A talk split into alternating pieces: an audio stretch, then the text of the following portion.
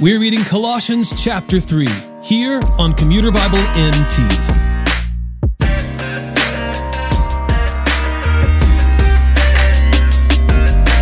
Paul has positioned Christ rightly as the one who is before all things and in whom all things hold together. All things were created by him, through him, and for him. This same Christ humbled himself to death on a cross so that our debt of sin might be canceled. In doing so, he disarmed the rulers and authorities and disgraced them publicly, triumphing over them. And with this as his preface, Paul tells the church to seek the things that are above, where Christ is, who sits in victory and in authority at the right hand of God. This means putting to death the things of earth and putting on the things of Christ. On a technical note, we'll actually be reading up until chapter 4, verse 1, as it completes Paul's thought. Colossians chapter 3. So if you have been raised with Christ, seek the things above where Christ is, seated at the right hand of God. Set your minds on things above, not on earthly things. For you died, and your life is hidden with Christ in God. When Christ, who is your life, appears, then you also will appear with him in glory. Therefore, put to death what belongs to your earthly nature sexual immorality, impurity, lust, evil desire, and greed, which is idolatry. Because of these, God's wrath is coming upon the disobedient. And you once walked in these things when you were living in them. But now, put away all the following anger, wrath, malice, slander, and filthy language from your mouth. Do not lie to one another, since you have put off the old self with its practices and have put on the new self. You are being renewed in knowledge according to the image of your Creator.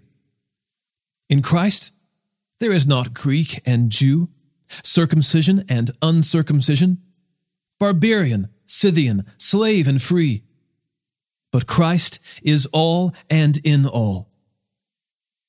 Therefore, as God's chosen ones, holy and dearly loved, put on compassion, kindness, humility, gentleness, and patience, bearing with one another and forgiving one another if anyone has a grievance against another. Just as the Lord has forgiven you so you are also to forgive.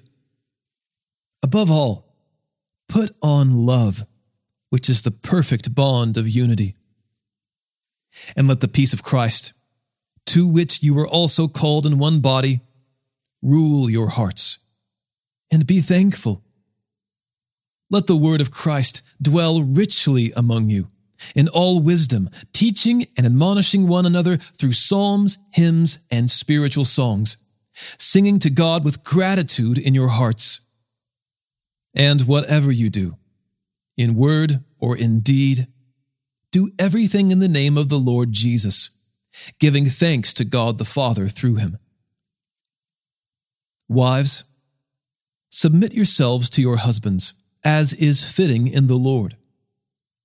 Husbands, love your wives, and don't be bitter toward them.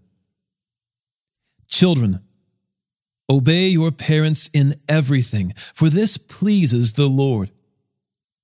Fathers, do not exasperate your children, so that they won't become discouraged. Slaves, obey your human masters in everything. Don't work only while being watched as people pleasers, but work wholeheartedly, fearing the Lord. Whatever you do, do it from the heart, as something done for the Lord and not for people, knowing that you will receive the reward of an inheritance from the Lord. You serve the Lord Christ. For the wrongdoer will be paid back for whatever wrong he has done, and there is no favoritism. Masters, deal with your slaves justly and fairly since you know that you too have a master in heaven.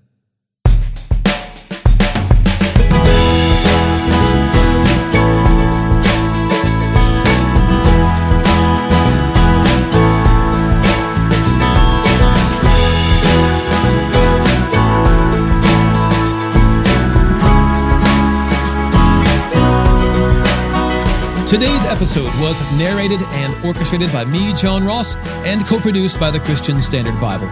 Thanks for listening, and don't forget all scripture is inspired by God and is profitable for teaching, for rebuking, for correcting, for training in righteousness, so that the man of God may be complete, equipped for every good work.